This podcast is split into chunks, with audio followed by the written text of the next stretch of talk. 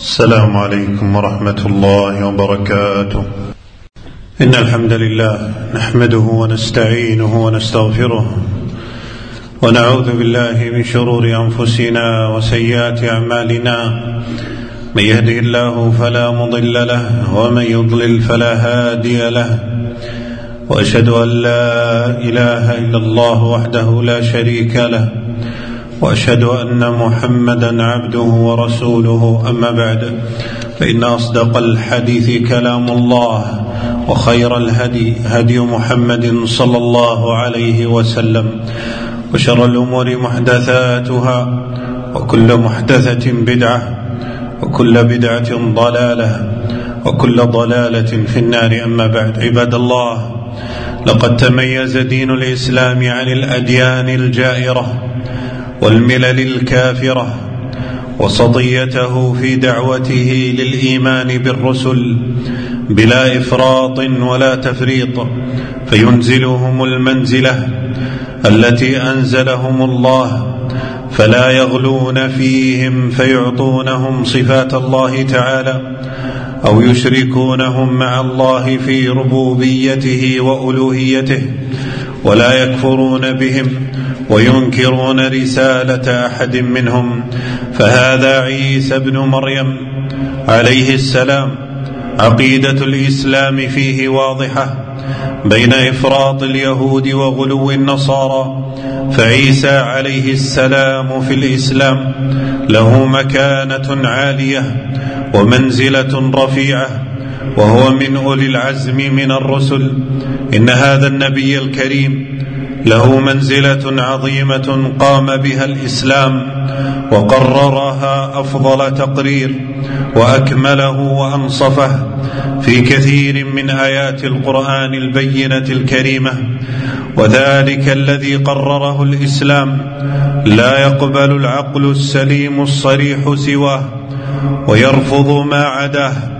مما قررته اليهودية من قذف له ولأمه وما قررته النصرانية من غلو فيه وتأليه له تارة باعتباره ابن الله وتارة بقولهم هو الله وتارة بقولهم ثالث ثلاثة. تعالى الله عما يقولون علوا كبيرا. لقد قص الله علينا أحسن القصص. وأروعه عن عيسى عليه السلام وأمه من بداية أمرهما وتابع ذلك في مراحل حياتهما في غاية البيان مع غاية الإكرام وذكر الله قصته وأمه في أكثر من سورة بل أنزل الله تعالى سورة كاملة باسم أمه مريم عليها السلام وبين الله تعالى أنه لم يقتل ولم يصلب بل رفعه الله إليه وسينزل في آخر الزمان. فآمن بذلك المؤمنون من أتباع محمد صلى الله عليه وسلم وقدروا عيسى وأمه حق التقدير واحتفوا بهما غاية الاحتفاء بل جعل الإسلام الشهادة بذلك. من أسباب دخول الجنة فعن عبادة بن الصامت رضي الله عنه قال قال رسول الله صلى الله عليه وسلم من قال أشهد أن لا إله إلا الله وحده لا شريك له وأن محمدا عبد الله ورسوله وأن عيسى عبد الله وابن أمته وكلمته ألقاها إلى مريم وروح منه وأن الجنة حق وأن النار حق أدخله الله من أي أبواب الجنة الثمانية شاء. متفق عليه. عباد الله إن الناظر في دعوة عيسى عليه السلام يجد التوحيد يملأها والأمر بإفراد الله تعالى وعبادته وحده من أعظم مبادئها. وهو رسالة وهي رسالة الرسل جميعا بمن فيهم عيسى عليه السلام. قال تعالى وما أرسلنا من قبلك من رسول إلا نوحي إليه أنه لا إله إلا أنا فاعبدون. لقد بلغ عيسى رسالته على أحسن الوجوه وكان في طليعة العابدين الخاشعين لله رب العالمين من أمته صادعا بالحق من مهده وفي كهولته إلى أن رفعه الله إليه وإلى أن ينزل آخر الزمان ودعوته كلها في التوحيد ونفي الشرك والولد عن الله تعالى. قال في مهده عليه السلام إني عبد الله أتاني الكتاب وجعلني نبيا وجعلني مباركا أينما كنت وأوصاني بالصلاة والزكاة ما دمت حيا وبرا بوالدتي ولم يجعلني جبارا شقيا. والسلام علي يوم ولدت ويوم أموت ويوم أبعث حيا.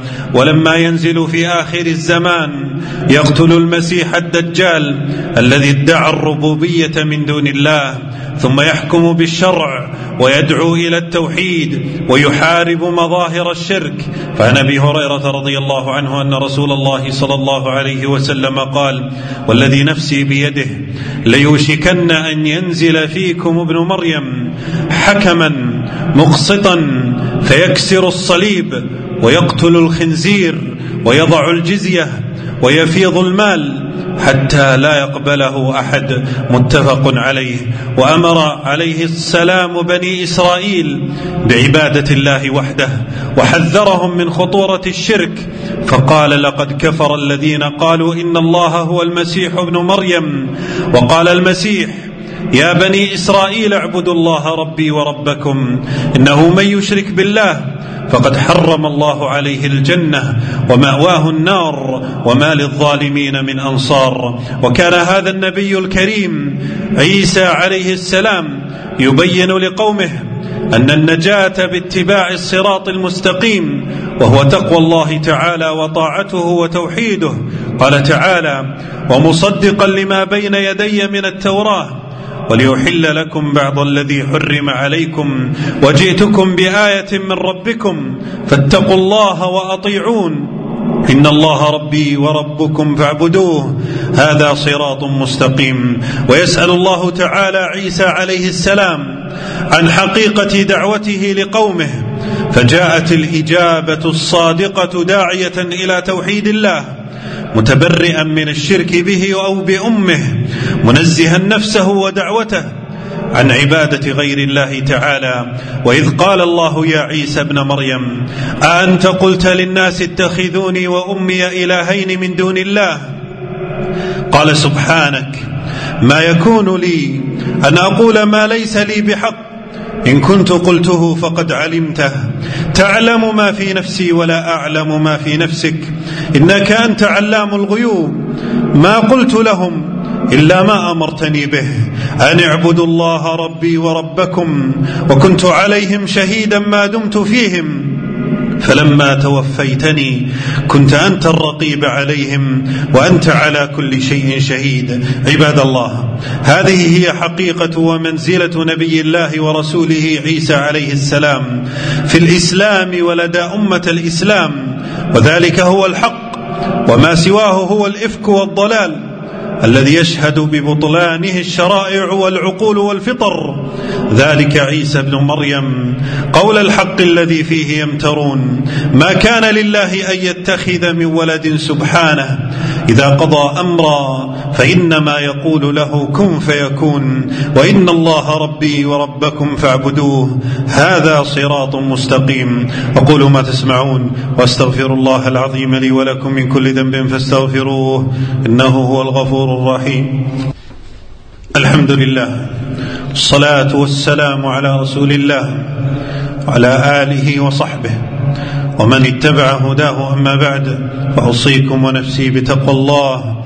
فمن اتقى الله وقاه ونصره وكفاه عباد الله. هكذا كانت دعوات الأنبياء جميعا. صادعة بتوحيد الله تعالى في ربوبيته وألوهيته وأسمائه وصفاته منزهة لله جل وعلا عن كل ما وصفه به المشركون. سبحان ربك رب العزة عما يصفون وسلام على المرسلين والحمد لله رب العالمين. ومن أعظم الفرى وأكبر الظلم وأشد الكفر نسبة الولد لله تعالى وتقدس وتنزه إذ ذلك غاية السب والتنقص لجلاله وعظمته وربوبيته. فلا يكون غيره إلا مخلوقا له خاضعا لجلاله وعظمته مكلفا بعبادته. الله سبحانه مقدس منزه عن اتخاذ الولد ولهذا قال وقوله الحق لمن نسب إليه الولد وقالوا اتخذ الرحمن ولدا. لقد جئتم شيئا إدا تكاد السماوات يتفطرن منه وتنشق الأرض وتخر الجبال هدا. أن دعوا للرحمن ولدا. وما ينبغي للرحمن أن يتخذ ولدا. إن كل من في السماوات والأرض إلا آتي الرحمن عبدا لقد أحصاهم وعدهم عدا وكلهم آتيه يوم القيامة فردا وإن الذين يؤلهون عيسى عليه السلام أو الذين يدعون بنوته لله تبارك وتعالى حاشاه عز وجل أو يقولون إن الله ثالث ثلاثة كالنصارى أولئك هم الكفار الضلال الفجار الذين يجب نحن أمة التوحيد أن نبرأ منهم ومن قولهم. اللهم إنا نسألك العفو والعافية في الدنيا والآخرة. ربنا آتنا في الدنيا حسنة وفي الآخرة حسنة. وقنا عذاب النار. اللهم اغفر للمؤمنين والمؤمنات والمسلمين والمسلمات الأحياء منهم والأموات. اللهم اسقنا الغيث ولا تجعلنا من القانطين. اللهم اسقنا الغيث ولا تجعلنا من القانطين. اللهم اسقنا الغيث ولا تجعلنا من القانطين. اللهم سقيا رحمة لا سقيا عذاب ولا هدم ولا غرق. اللهم لا تؤاخذنا بما فعل السفهاء منا. ربنا اغفر لنا ولوالدينا وللمؤمنين والمؤمنات والمؤمنات الأحياء منهم والأموات. وصلى الله وسلم وبارك على نبينا محمد.